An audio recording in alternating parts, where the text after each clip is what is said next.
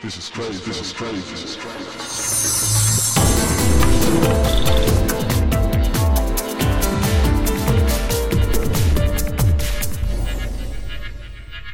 Hello and welcome to the 14th episode of IIoT Make, a podcast channel where we talk to industrial IoT leaders from all over the world and learn from them about products, platforms, business models, and innovations in Industry 4.0. Our leaders come from various backgrounds, ranging from startups to large organizations who are driving innovation in industrial IoT. If you have questions or suggestions, you can write to me at iiotmake at gmail.com. And if you do not want to miss any of the episodes, do subscribe on SoundCloud or iTunes or going to the website iiotmake.com. All right, so today I'm thrilled to have with me uh, Ramya Ravichandar. Uh, she's the Vice President of Product Management at Foghorn, a leading provider of edge intelligence software, which has been in the news for some time for being a front runner in building cutting edge edge products. So let's welcome Ramya. Hi, Ramya. Welcome to IIoT Make podcast. How are you doing today? Hi, Ravi. Thank you for having me on. I am very well, thank you. The, the privilege is mine to have you, and I'm very thrilled to uh, talk to you since you lead product management function at Foghorn. So, the way I um, thought of um, managing this conversation is we'll divide this conversation into two segments.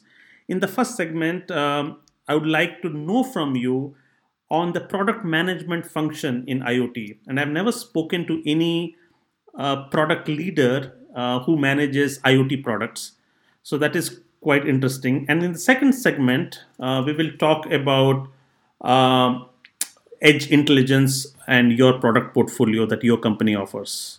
All right. So let's begin. Um, so I gave a brief introduction of yours, but uh, if you could help us learn, uh, tell us your career trajectory and how has the journey been all this while, that will be great way to start.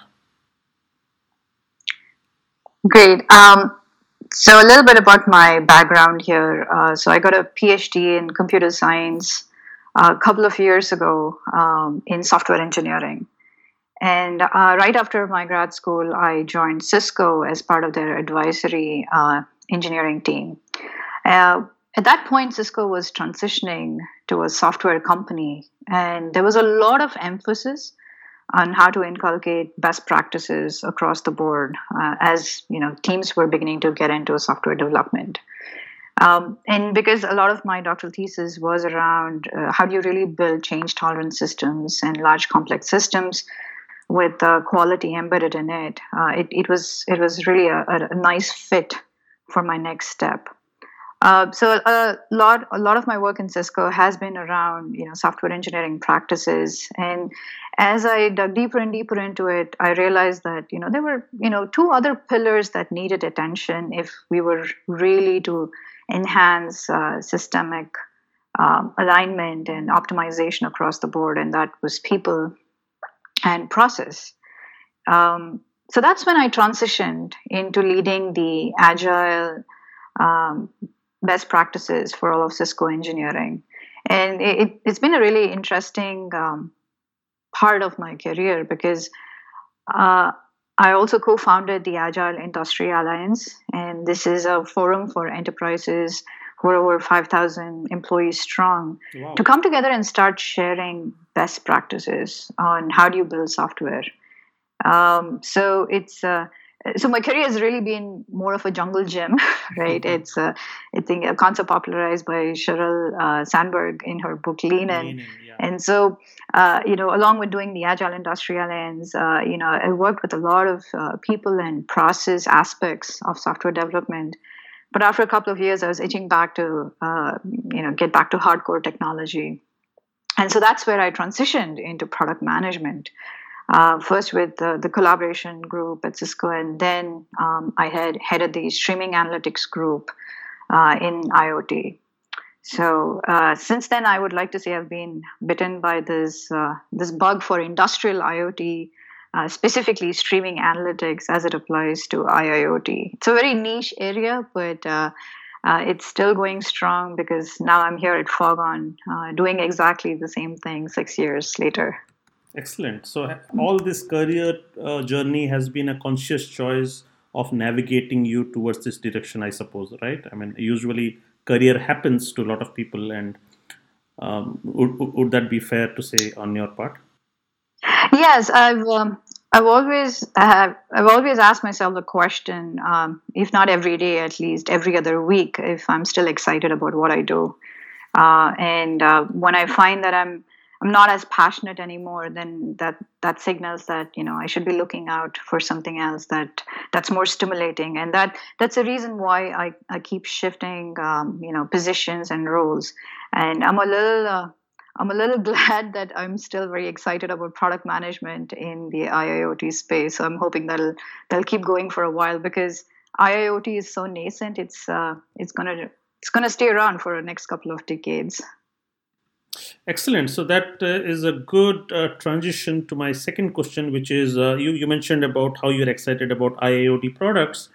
And uh, since you began product management not in IIoT products, so I would uh, like to understand the difference uh, in managing IoT products and regular software products. So, how is product management different for both of them? Yeah, it's a really good question, right? Um, so, if we step back and you know, let's try and define what an IoT product is, right? Is it is it ingestion software? Um, is it an intelligent gateway?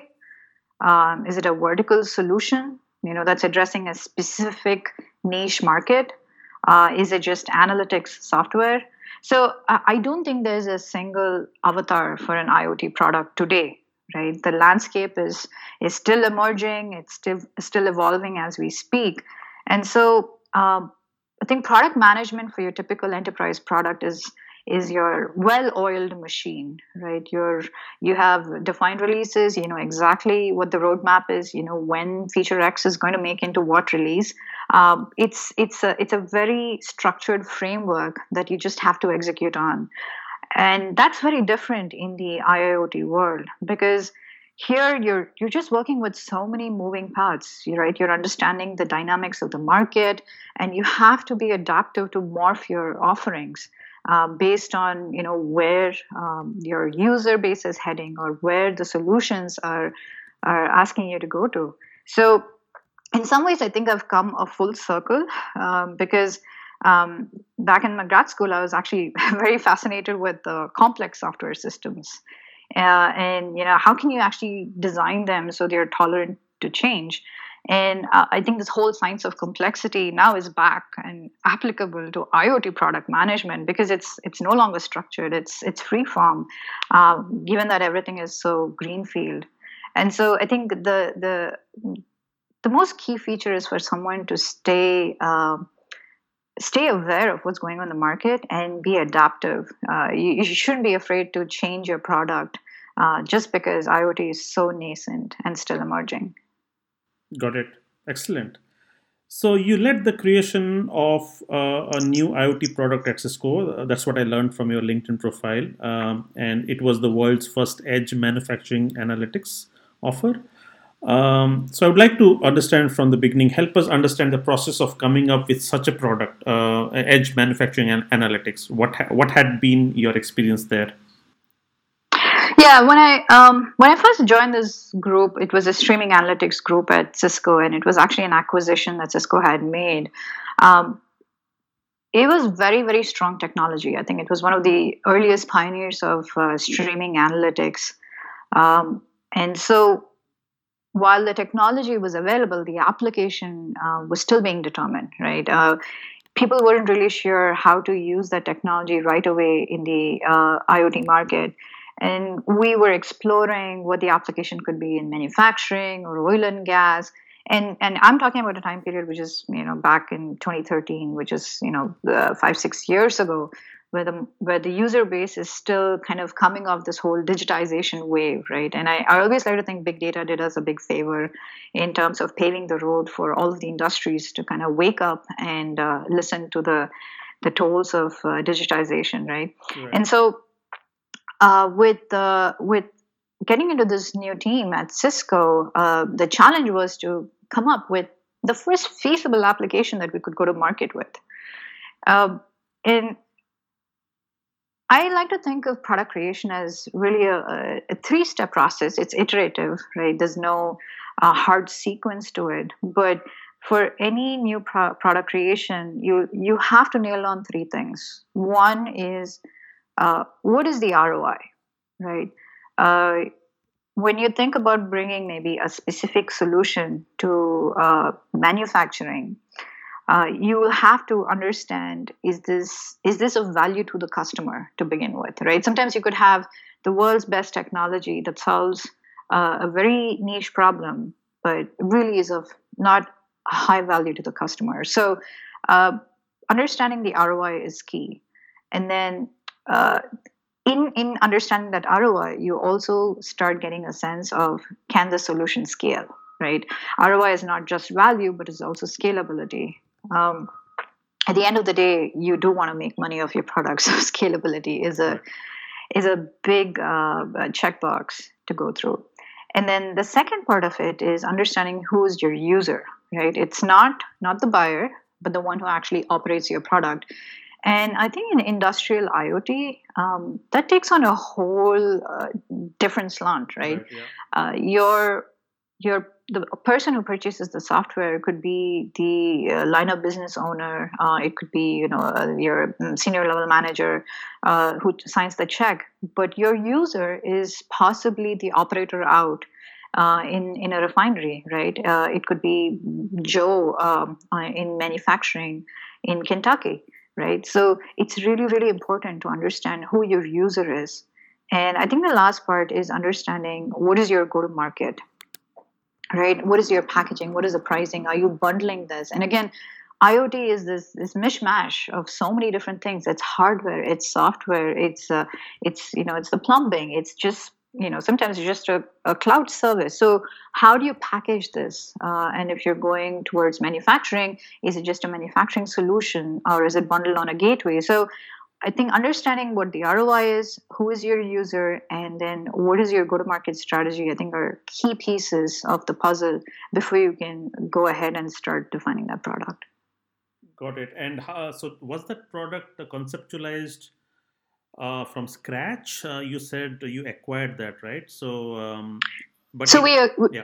Uh, we acquired the technology, right? Cisco acquired the technology, and uh, uh, we had to productize it um, to come up with the right application in the industrial vertical. And in this case, it happened to be manufacturing. Got it. Got it. Excellent. So, uh, help us uh, take uh, through your journey with uh, Foghorn in, in the last three years. Um, how did that uh, happen? And uh, did you always know Foghorn would be as exciting? Because I, I mean, it's it's all over the press, and we hear about Foghorn being the uh, a trendsetter on edge uh, technologies. So, uh, help, help us understand your decision to join Foghorn and how has your journey been in the last three years? Yeah, I, I think I think we all are very humbled by um, how much uh, uh, traction we've gotten in the market. Um, you know, by by the awards and the accolades and the recognition that Foghorn has uh, garnered over the last couple of years. Um, so while I was really enjoying my work at Cisco, I think um, I, I, actually wanted to join a startup, um, but exactly in the same space, right? It was a very niche area of applying streaming analytics to industrial IoT. And Foghorn um, was, I think, was two years old when I joined it, and we were about 25 employees strong. So uh, I'm really proud to say that we've almost, I think, quadrupled uh, since that time. And uh, again, I've always been fascinated by how far ahead our technology is in this space. I, I almost think it's light years ahead. But it's exciting as a product person for me because it's now my job to bridge the, the gap between the technology and the possibilities of that technology and its application. So helping the market understand it you know nurturing it so users can see the value. And i and and my work at Foghorn has been you know all over the map right in, in terms of is it product positioning or marketing or briefing analysts? Uh, it's uh, it's it's really been a this wonderful mix of so many different aspects of just presenting the value of the product at the end of the day.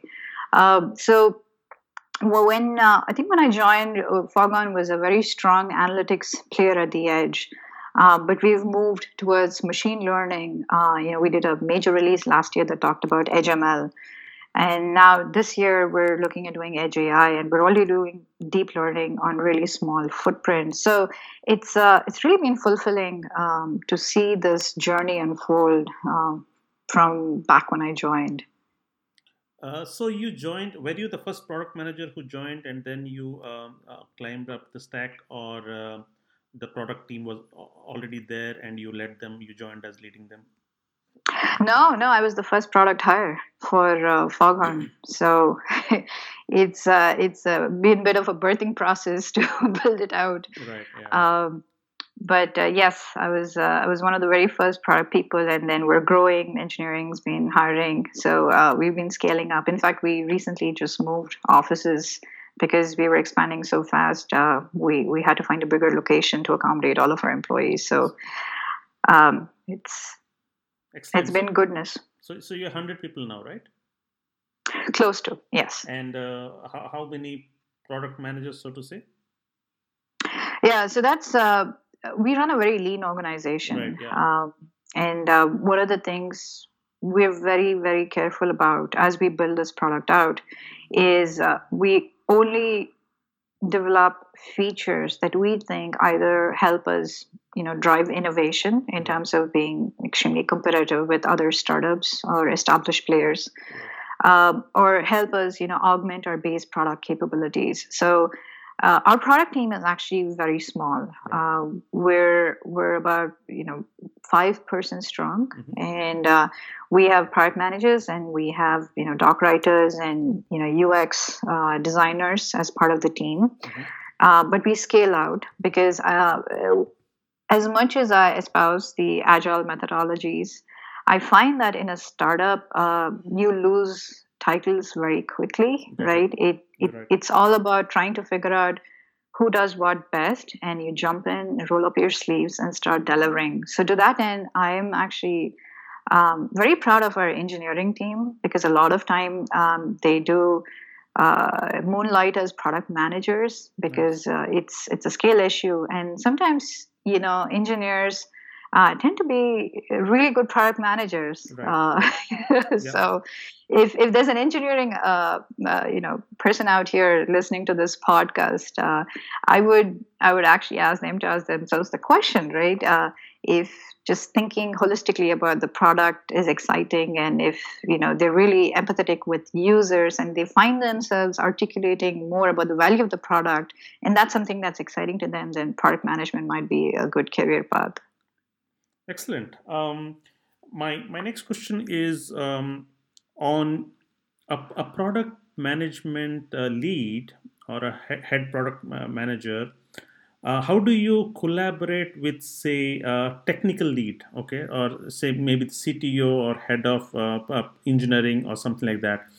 Um, and do how do you reconcile differences and how do you um, um, differences in, in, terms of product strategy because there's a very thin line on who can take decisions um, on what a product strategy uh, should be. And uh, especially in a startup where the roles can actually uh, devolve into i mean there are no strict lines dividing these roles.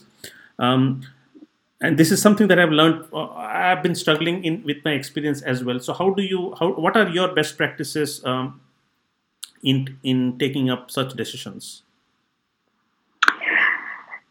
Yeah, I think um, strategy is driven by the overall mission, right? I think every company has uh, a mission statement uh, that really underpins every decision that you make. And um, with Foghorn, our mission is to be able to empower industries to achieve transformational outcomes uh, through real-time intelligence, right? I mean, that's that's our overarching mission.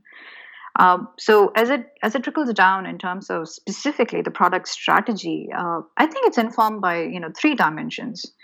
One is customer satisfaction, right? And again, this is our user base is so diverse, but it's up to us to figure out if we are building the right product right? Again our technology is phenomenal but if the if the customer or the user does not understand the value of that product then it's uh, it's all for naught right? So customer satisfaction is is the number one driver for how we define our product strategy.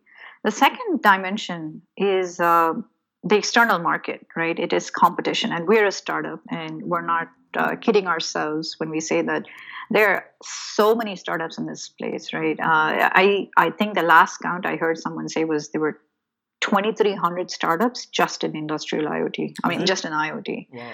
So. Uh, being aware of the competition and really defining, um, you know, what innovation means for us to stay ahead, you know, just stay ahead at the uh, cutting edge is is another very very critical dimension.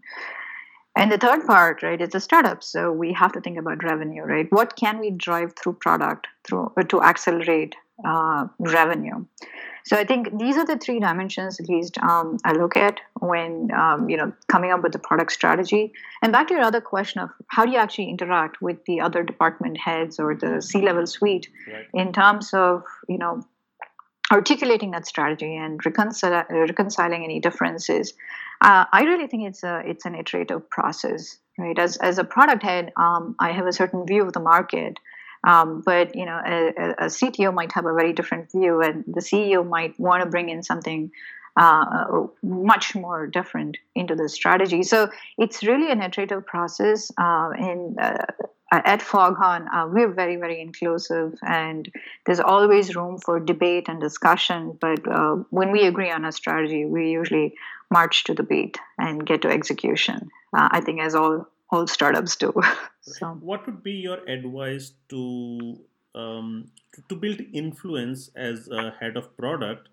Um, to be able to uh, shape strategy and uh, be at par with the head of uh, departments in other organizations because this is something that many product managers uh, face in their careers on how how do they build influence and how do they build um, uh, competence and uh, and and then have a voice on uh, making be more confident in making sure that their product decisions are actually driving the needle uh, for the organization in the right direction.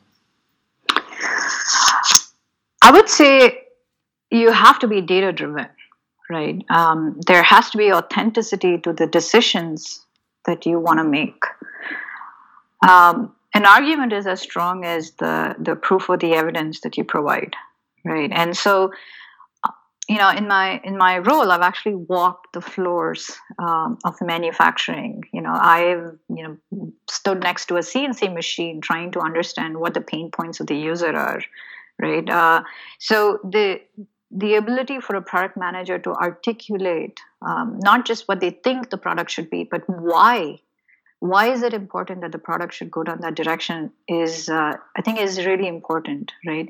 Uh, so being being data driven is huge. Uh, again, data doesn't just have to be numbers, right? And numbers can be rare to come by in a very new market. Um, but having some uh, anecdotal evidence, whether it is you know field trips out to customer sites, uh, your uh, understanding of the domain that you're working in, uh, and the ability to back that up with uh, strong proof points, I think is key to establishing that influence. So uh, I would say go with quantitative and qualitative data and less with intuition. Intuition is important, but it's not as compelling as hard facts. Got it, got it. And it, it becomes all the more important when um, you are the only uh, woman in the executive team. Uh, and I'm, I'm, I'm actually moving on to the next uh, question that I have, and that is about how does uh, how does it feel to be a woman uh, PM leader in your field? And this is a question that has uh, um, been of interest to a lot of my listeners because a lot of my listeners are women uh, who are in product management. So I would like to know from somebody who has been there, done that, and risen to the tops. Yeah, yeah, definitely. Um, most days I don't remember that this is in fact, you know, statistically significant, which is good news because uh, it's very telling about the inclusivity of uh, Foghorn's culture, right? Um, and I think what's even better now is more and more women are considering product management as a viable career path. And you know they're not just MBA grads, right? Uh, these these are engineers who've been in the trenches. They understand the product, and they are UX designers. So there there are a lot of uh, women out there with a natural leaning for product management.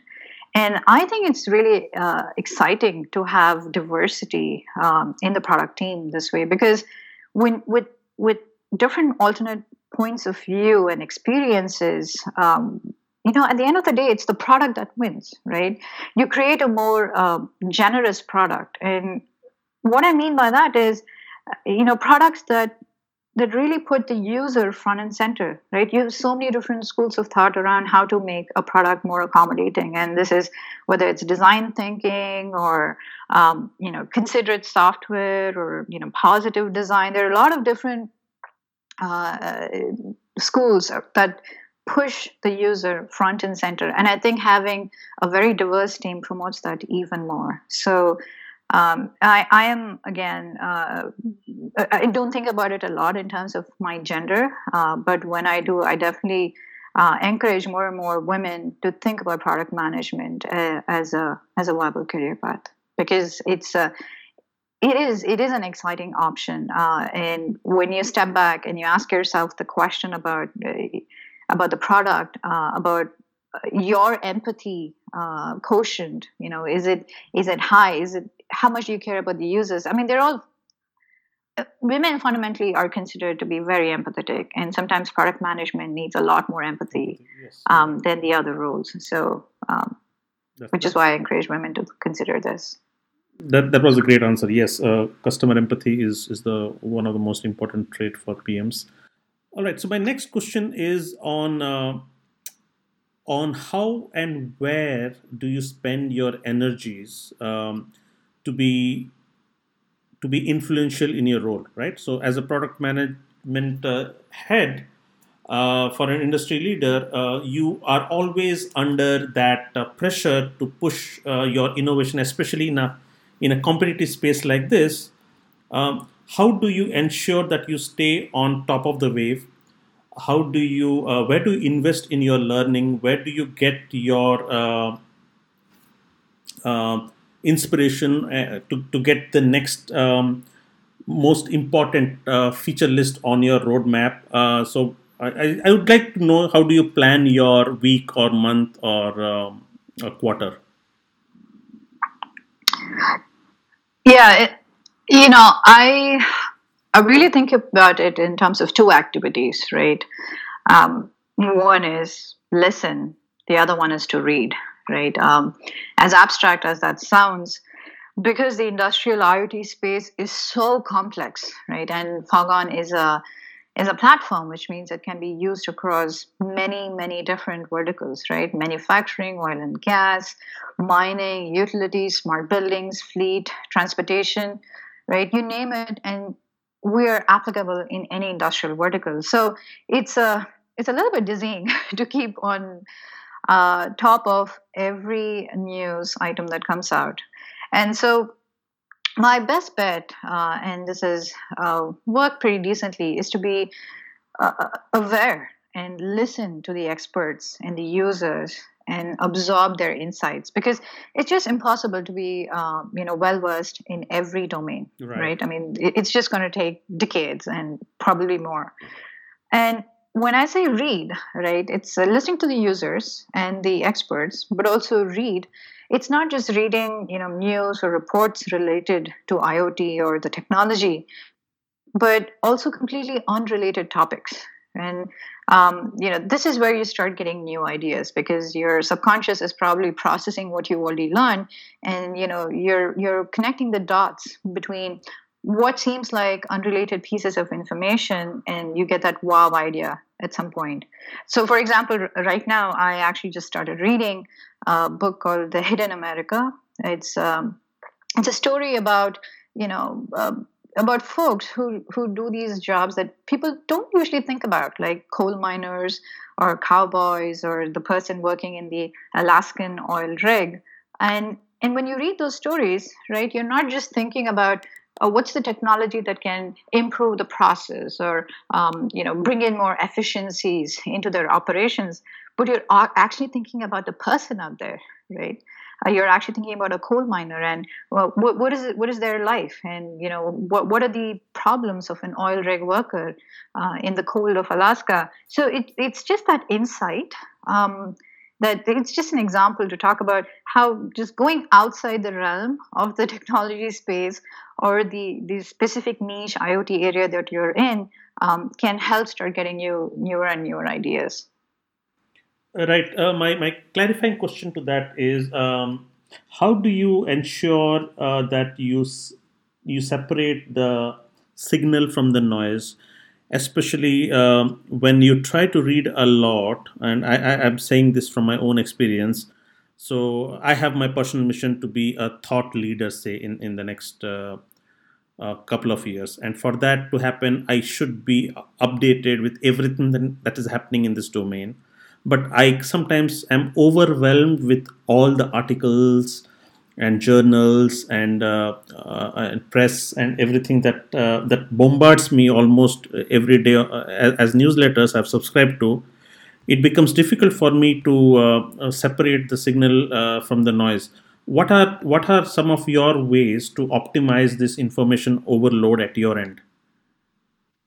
Yeah, that's a great question. Um, and I like to use two strategies for that. And they're slightly unrelated, but one is this concept of uh, flow, right? And what that means is, you know, I usually what I do is, you know, I, I take a day uh, in the week and I say, okay, this day is just going to be about, you know, road mapping, right? That's all I want to do. And maybe that's the, the, the overarching theme for that day. And so it's it's doing everything that's related to either feeding into the roadmap or just analyzing the existing roadmap or having to pick up pieces that um, you know add to the roadmap whether it's reading or talking or listening or uh, you know polishing up um, what i already have.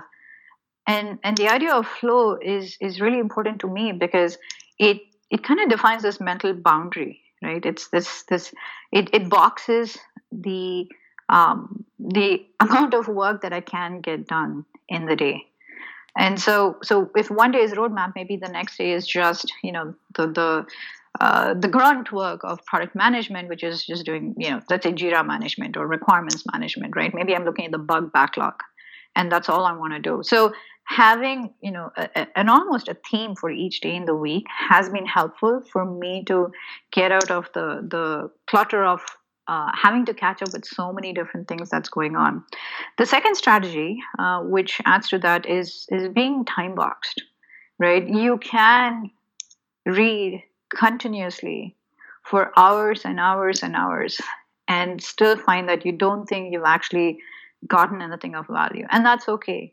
But I think time box is really key, right? Um, there are so many techniques out there. There's the the Pomodoro technique that says, you know, just set 20 minute uh, time increments for the tasks that you want to get done, right? Uh, and it works well for some people, but uh, I, I like to put everything in terms of an hour just to understand maybe the news about the latest announcements from a competitor or uh, you know and it, it, falls within the uber theme of doing competitive analysis for that day but even within that day i time box um, to make sure i have a goal of what i want to do and get out of that activity. And hopefully i'm able to get most of the signal from the noise. Got it. And you you mentioned about uh, blocking chunks of time for uh, road mapping. You have themes for the day. How do you manage uh, the the demanding uh, um, uh, meeting schedules on your calendar? Do you do you just say no to certain days to any meetings and just block uh, longer times time blocks on your calendar how do you manage? I, I know as a head of product management you would be bombarded with a lot of meetings right? How do you reconcile that uh, both the things? Yeah it's a it's a great question um, because uh, the uh, the DNA of a startup is that you're always available, right? Uh, you know, you you have to jump into a meeting. You have a whiteboarding session with engineering. Uh, you have to make a decision because of a customer issue. There are always fires um, that come up, and sometimes when it's an escalation, you just drop everything and you go figure it out. Um, but I do have um, the the prerogative to say no when it's not a fire on an escalation, right? And I think that's another really, really important lesson um, to learn, especially for a, a product person, is when to say yes and when to say no. Because saying no is as important as agreeing to do something or have something uh, become part of the product. And so that that extends right from you know feature uh, you know scope creep um, down to managing your time is knowing when to say no. So yes there are times when i, I just say you know if it's a if it's a meeting that i don't think i'm actually going to add value i actually decline it right? And if it's a meeting that does not have an agenda um, I uh, ask the organizer if I can see the agenda or understand what's the goal of the meeting. I try not to go to meetings that are not well structured or well defined because um, in a startup, time is everything, and you want to make the best use of the time that you have. Right. Um, I, am tempted to ask one more question, which is about prioritizing. And you mentioned that as a startup, you are always limited with resources, right? So you have to you have to be very, very um, mindful of what are those few features that are going to drive value, right? And say no to uh, hundreds of other feature requests, uh, maybe coming from customers or internally that would have uh, accumulated on the backlog. Uh, what are some of your prioritization uh, frameworks or techniques that you um, that you bring to practice to ensure that you're working on the most important features that drive value? Yeah, we actually have a very well defined framework that uh, we have socialized across the organization about what gets into the product. Um, so it's either ha- it either has to be part of us being competitive uh, in terms of innovation, or it has to be something that the customer or needs and uh, we obviously prefer a paying customer who makes this demand. Um, or it's it's a feature that's going to help us expand into newer markets.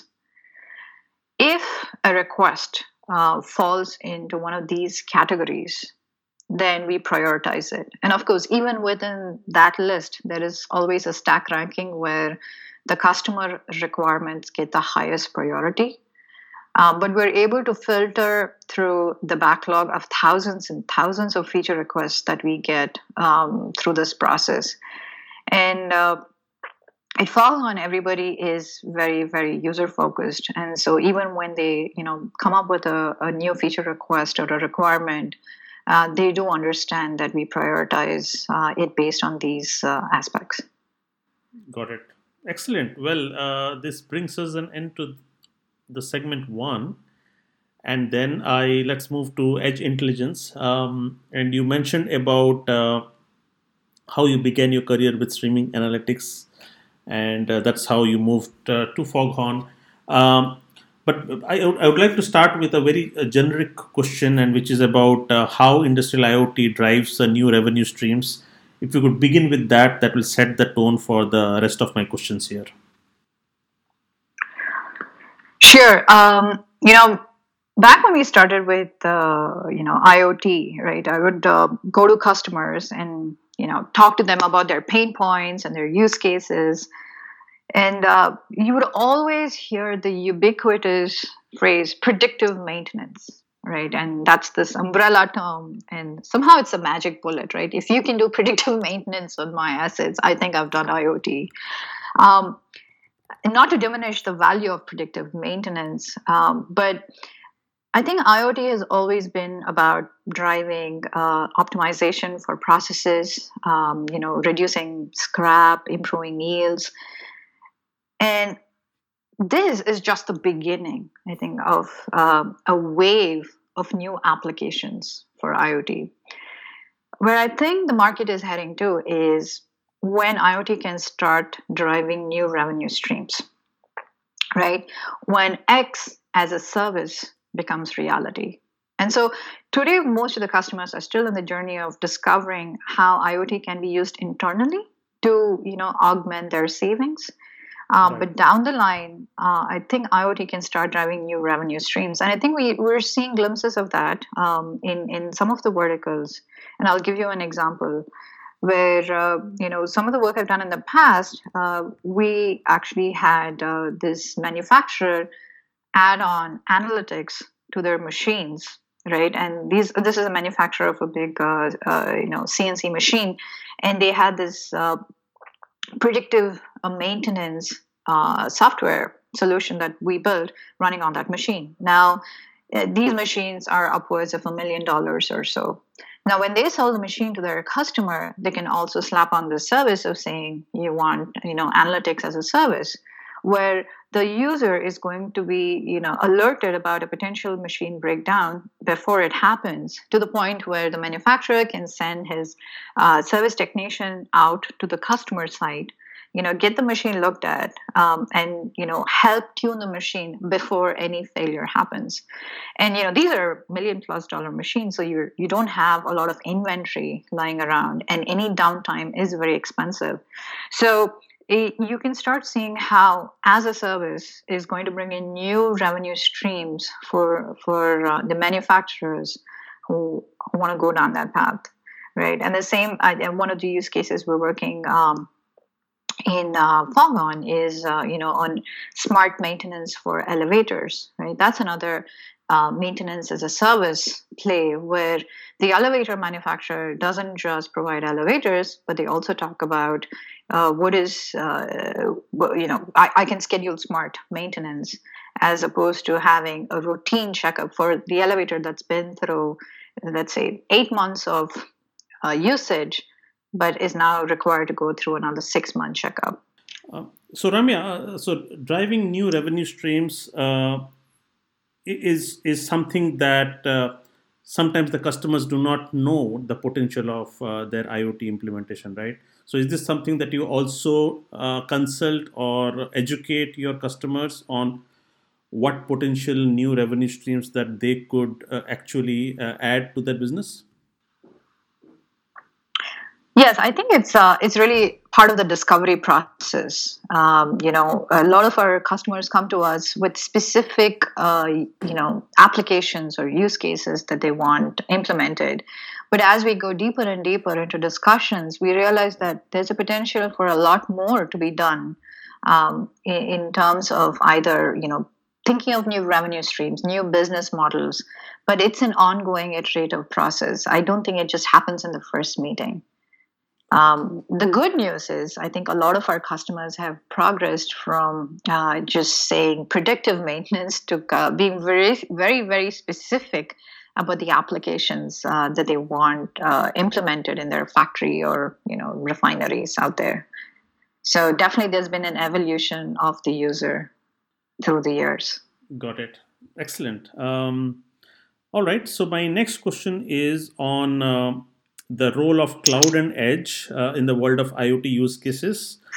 Um, and since you your your entire business model is based on edge, I, I would like you to clarify uh, and to reconcile the role of cloud and edge in the uh, world of IoT. If you can, if you can uh, spend some time on that. Yeah, definitely. Um, you know, Foghorn is an edge intelligence platform, and uh, and that means we're, of course, working with data coming off assets, coming off sensors in real time and providing insights. But what that implies is uh, we're also very complementary to the cloud, right? I mean, there's been a lot of talk in, you know, uh, in the past couple of years about the end of cloud computing, right? I think there was a piece uh, uh, that came out from Peter Levine uh, who says, you know, edge is going to eat the cloud. While you know that definitely uh, garners a lot of attention, I think the reality is the edge and the cloud are very, very complementary to each other, right? When you think about the edge, um, you're thinking about local optimization. You're thinking about immediate insights right? What what information can I provide so the operator can make real time decisions uh, to either you know maybe stop the assembly line production or you know remove that defective product before it goes on to the next stage. So edge is about empowering the user um, on the on the floor to make decisions that have a business impact but that doesn't diminish the role of the cloud because as we go more and more towards machine learning models right as we as we move towards a world where ml and ai are becoming the norm you do rely on larger compute for building out those models right? We're nothing without data. And to build the right model you need a tremendous amount of data that is available only in the cloud right? And so there is this really harmonious relationship between the cloud and the edge because when you start building out models in the cloud, you can deploy them at the edge. The edge runs those models for you, gets you the inferences. But there's always going to be a chance that those models are not going to be accurate forever because you cannot possibly have uh, addressed all possible scenarios, right? And models are evolving. You're still working to make sure they're accurate. And so the edge will push back the insights to the cloud and the cloud uses that information either to update their models and push back you know newer models. And so there's this this really virtuous cycle uh, that goes on between the cloud and the edge.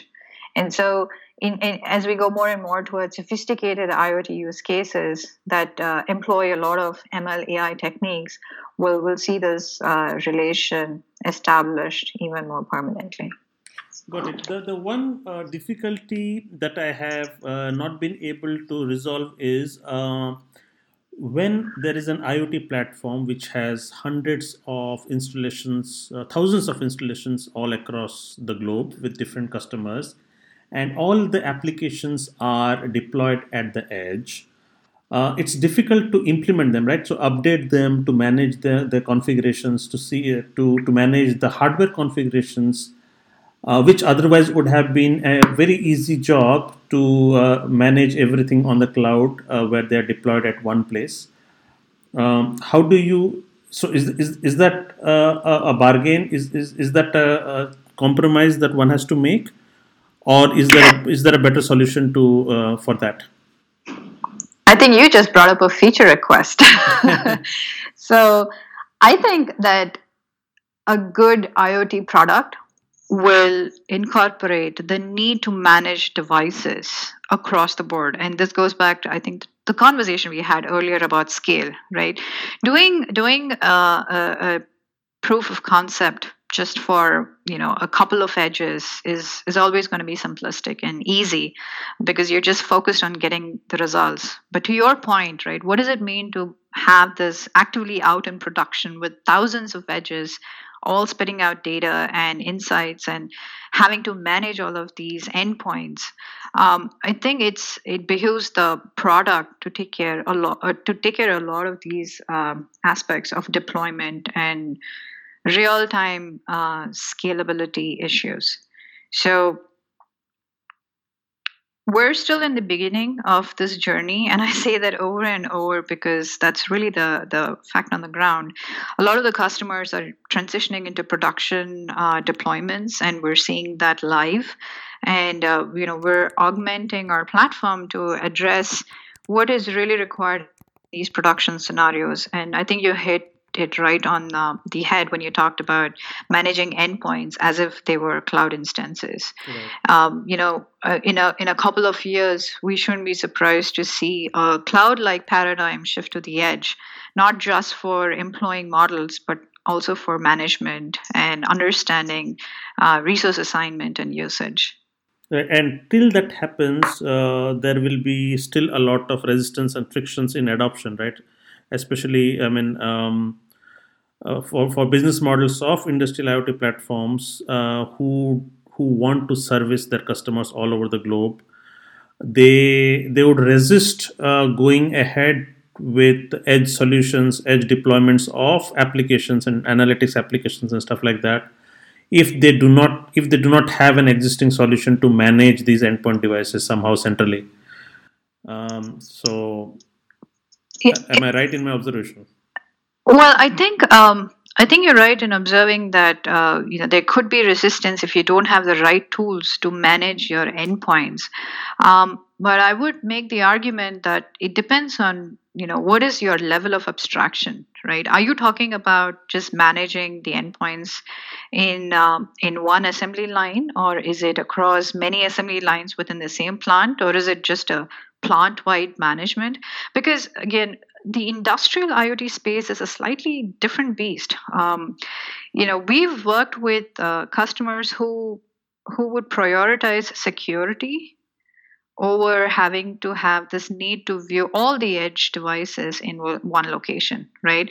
Um, you know, and so they would rather not have external connectivity, uh, and they, you know, they're very happy to be isolated in terms of just their plant, because that means they're more secure.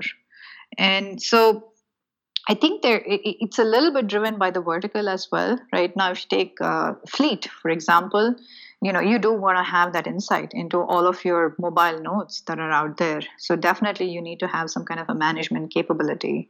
Uh, but it's a very different case for oil and gas, where you know you just you just don't have have bandwidth, but it's viable for you to do that kind of management. So it's a little bit of an uh, it depends answer. Right. Um, I, I think it's a trade-off also because uh, increasingly, as customers become more educated and aware, uh, they would not be willing to pay the price of cloud processing of all that data, right? So, and then there is not just cost, there is latency, the security, as you mentioned. Uh, so, all these factors will uh, empower customers to demand more of edge applications and then uh, the the IoT uh, providers uh, have to actually heed to these demands and uh, then make uh, a proactive decision on how how well they can manage all these installations remotely for their edge uh, implementations. Would that would that be a fair um, summary? Yeah, yeah, definitely. Like I said, listen to your user, right? yeah. And uh, as we see more and more of our users, you know, ask for newer capabilities, our uh, our roadmap gets morphed Got it. um, to address that. Yep. Excellent. So those those were great uh, fundamental questions on edge and cloud. Uh, let's move on to the the last part of of these conversations, where I would like to understand Foghorn's offerings uh, in, in detail. Uh, so help us understand what are the core Foghorn's edge offerings are, um, what are its uh, unique value proposition, and how do you stand out uh, amongst competition. So that will be great. Yeah, sure. So, um, at the heart of it, Foghorn is an edge AI platform for uh, the industrial sectors, right? And what that means is we are able to run on really small compute and provide insights. Now, these insights can come from simple analytics, it can be rules based, it can be derived from machine learning models, it can be a result of running a deep learning model. So, Foghorn is really hardware agnostic and it works with many, many different cloud vendors. And one of the differentiators of Foghorn is that it is OT centric. So this is operational technology centric, right? We want to bring uh, a consumer disruption um, to the industrial sectors where we're looking to a persona who is someone out there working in the utilities sector, right? Eh, He, he is the user we're going after, right? And so at the heart of it, uh, you know, we are a platform, and so we can be embedded into devices. We can be embedded into gateways. We can uh, somebody can leverage our platform to build out solutions specific to their vertical. Uh, we have SIs and partners who can um, build out apps for their end user base.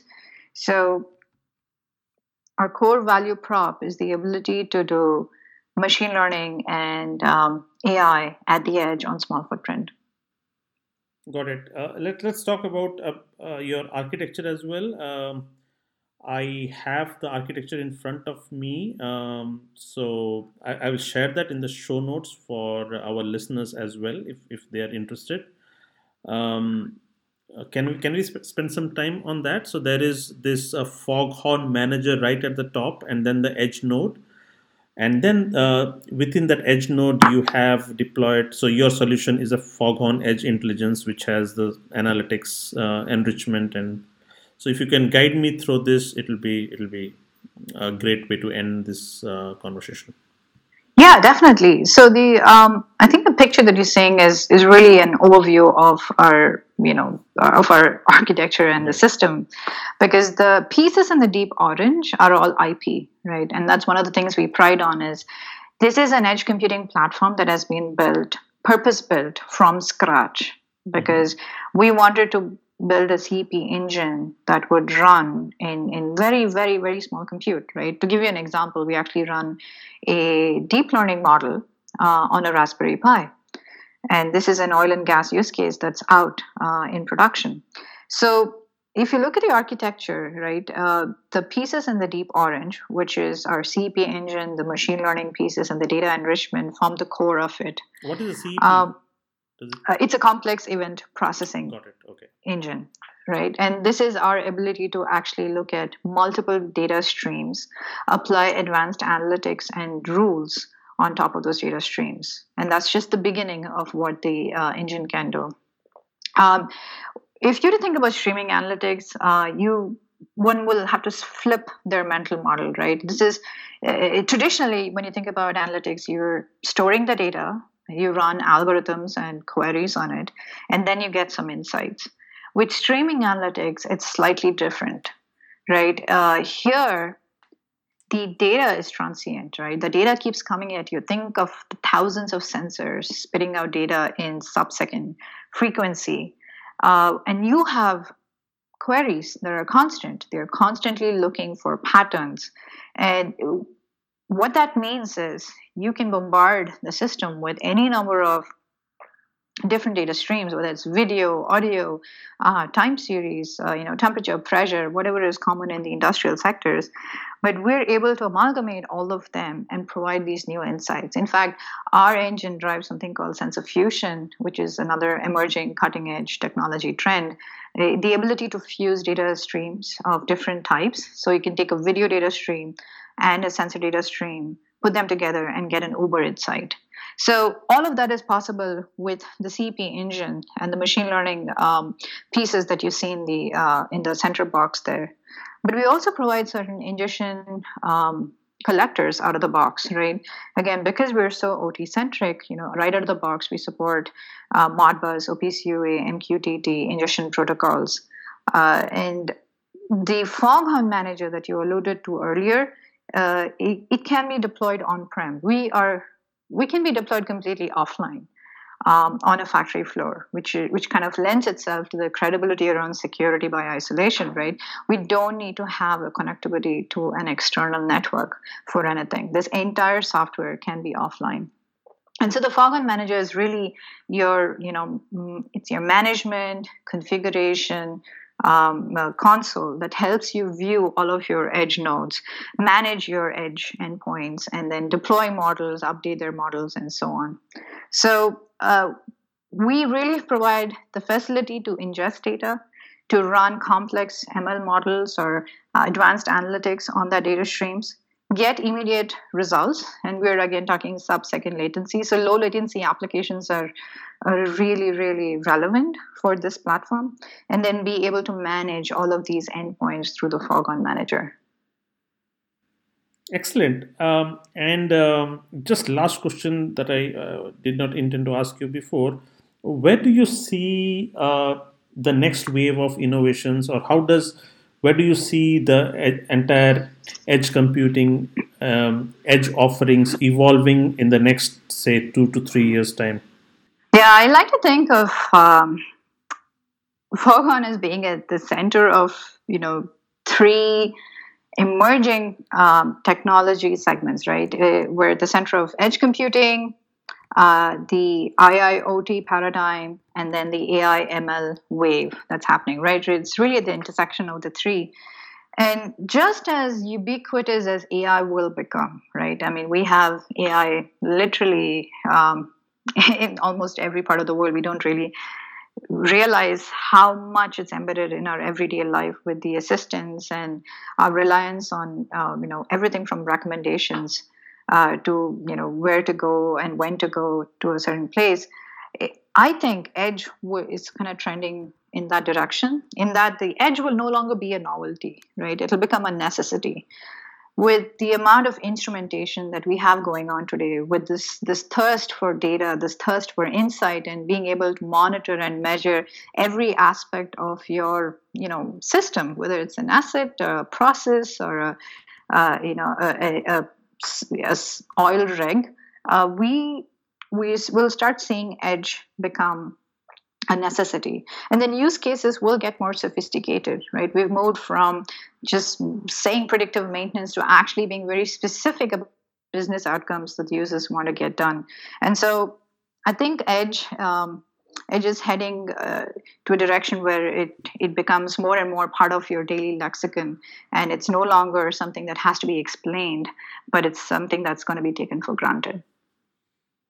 Excellent. Well, this brings us to the end of a fantastic conversation with uh, Ramya. Thanks, Ramya, for your time and sharing with us uh, loads of insights. Thanks, Ravi. It was such a pleasure. This is crazy. This is crazy. All right. See you then. Bye bye. Thank you. Bye.